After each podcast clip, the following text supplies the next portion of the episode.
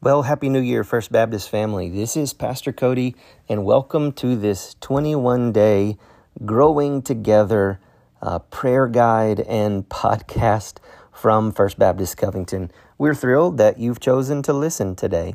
Uh, today in church, you should have received a hard copy of our 21 day prayer guide. And for the next 21 days, we'll be doing about a five minute daily podcast where the purpose is really simple. It's just to unite all of our hearts together as we pray together as a church family. And it's for me as the pastor to just guide us through the texts for each day and the prayer emphasis. You'll see on your prayer guide that each day there's just a short passage of scripture, and then I've written about three to five different prayer emphasis points for each day. And so I hope that you'll join us uh, throughout these next 21 days, and that this will be of great spiritual benefit to you and to your family.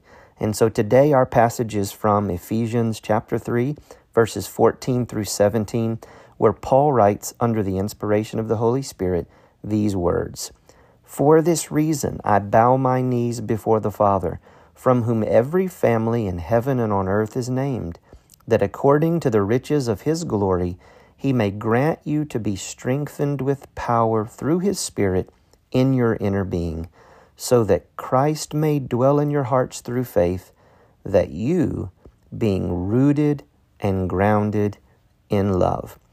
We'll stop there for today and we'll continue on tomorrow.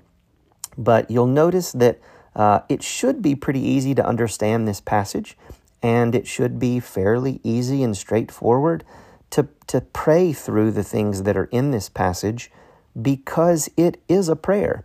And at First Baptist Covington, we have talked often about how when our prayer lives are distracted, when our hearts are discouraged, one of the best things we can do is simply pray the prayers of the Bible.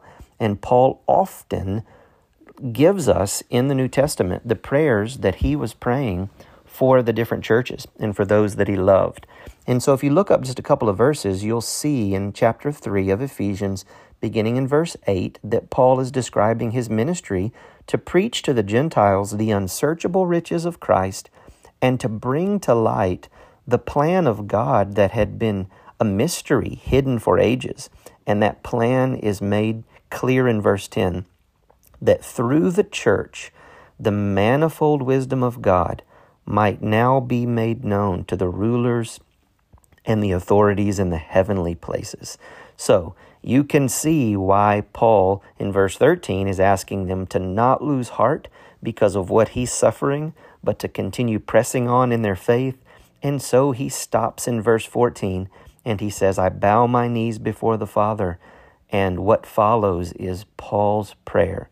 And so today we simply want to be praying together as a church family the things that Paul is praying for the church of Ephesus. And the first thing that he lists is he prays that according to the riches of God's glory, they may be strengthened with power through the Holy Spirit of God in their inner being. You know, this is a very similar prayer that he prays to the church of Colossae in Colossians chapter 1.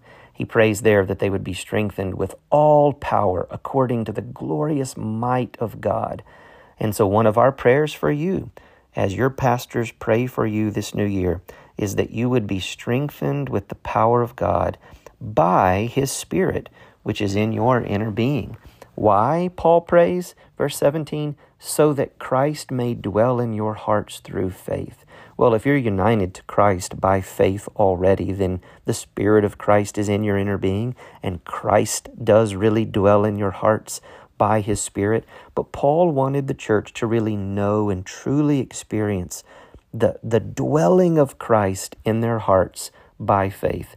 And so we want to pray that today, that you would ask the Lord to help you have a new and deeper understanding of Christ's indwelling of you by faith.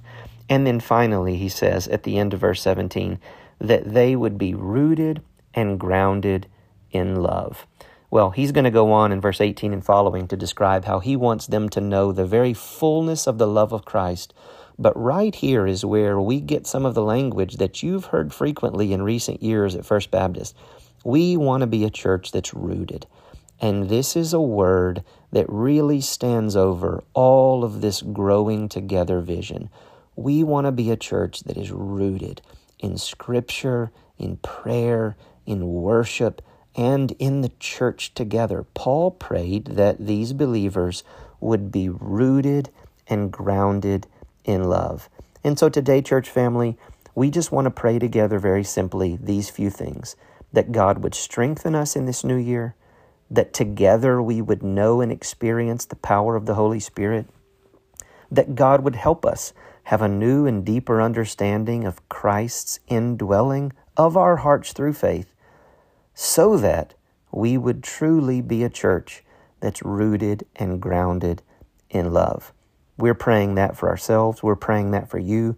We hope that you will pray together with other believers, with your husband, with your wife, with your children, with your teenagers, with your Sunday school class, with your accountability partners and your discipleship groups, that these prayer emphasis points would unite our hearts together in this new year.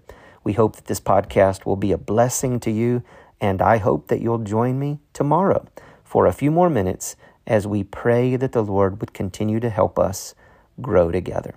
God bless you, and I'll see you on the podcast tomorrow.